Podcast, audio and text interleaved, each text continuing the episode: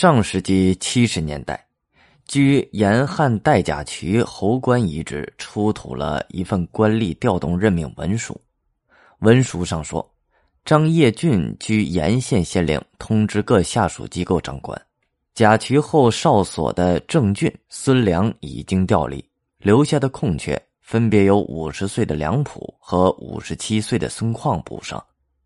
文书所属年代是建武五年。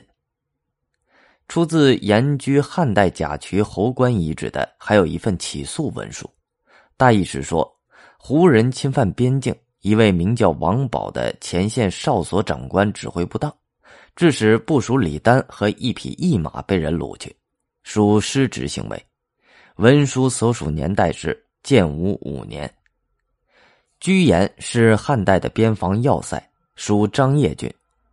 建武五年，光武帝平定东方的战争进入尾声，但他的势力尚未进入边远的西北地区。建武年号出现在西北边地，这意味着什么呢？这得从河西窦融集团说起。窦融字周公，扶风平陵人，今陕西咸阳西北部。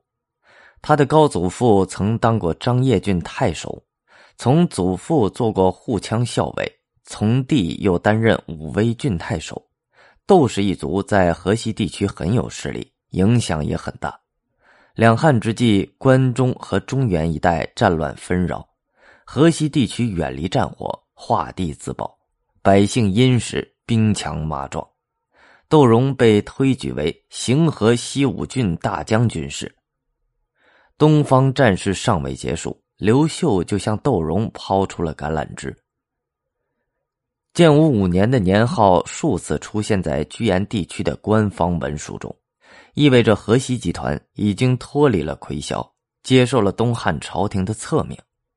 窦融的意志归汉成为解决西北变局的关键所在。一直到了建武八年，河西窦融集团才真正归附了光武政权。